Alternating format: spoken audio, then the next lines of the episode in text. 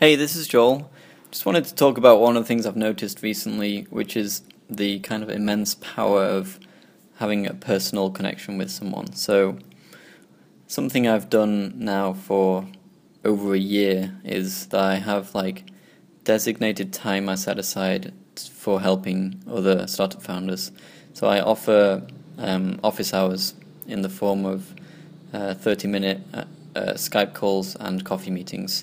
And so right now my schedule is that I do this on Saturdays and Sundays. So Saturday morning I have four back-to-back Skype calls, 30 minutes each, so just a couple of hours of my time. And then um, that's on Saturday. And on Sunday I do the same thing but at a local coffee shop for pe- to meet uh, people face to face in San Francisco. So also four meetings. So I so I meet with eight founders um, per week and I also um, so I, I, also end up meeting people throughout the week as well, and I do a few emails to help people as well. Um, but I found that you know when I do these Skype calls, I'll turn on my video. Normally, that encourages the other person to turn it on. Often, I ask them and say, you know, I always find it's a better experience. Um, and I think you know having that video connection and seeing the other person's facial expressions as you talk um, and also, you know, obviously even more so when it's an actual face-to-face meeting. I've found that that has really helped me in many, many ways. So I've done this now for probably a year, um, and I've probably averaged around five or six meetings per week. So that really adds up to a, a lot, a, a large number of people that I've spoken with and had that personal connection. They know me. They they'll remember me when it's that kind of level of interaction.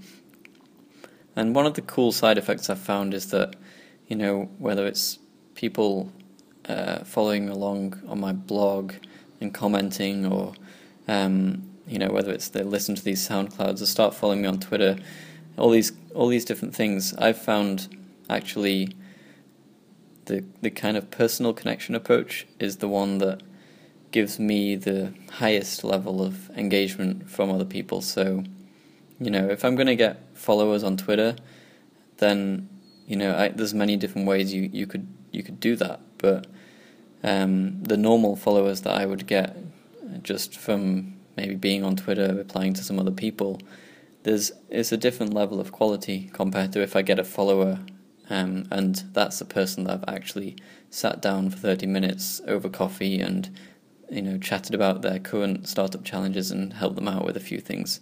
So I'm finding that, you know, for the number of followers I have, the ratio, like I, I get a lot of engagement, so I'm getting a lot of retweets and favorites and mentions right now. And I think, like, my, my hypothesis is that actually a large number of these uh, retweets and things are coming from people that I've actually met face to face, and that that's why I'm getting this level of engagement. So I mean, that's a side effect, and I think there's so many other benefits as well. You know, I get to meet startups that I eventually start advising and maybe have some uh, equity in the company, and you know, I, I get many intros to other people through some of these people that I meet. That's also really good. Um, so you know, that was just one example, but I think it really does highlight the power of um, having you know going that step further and having a personal connection with someone and, and making that time, having that time set aside uh, to allow those kinds of um, relationships to form.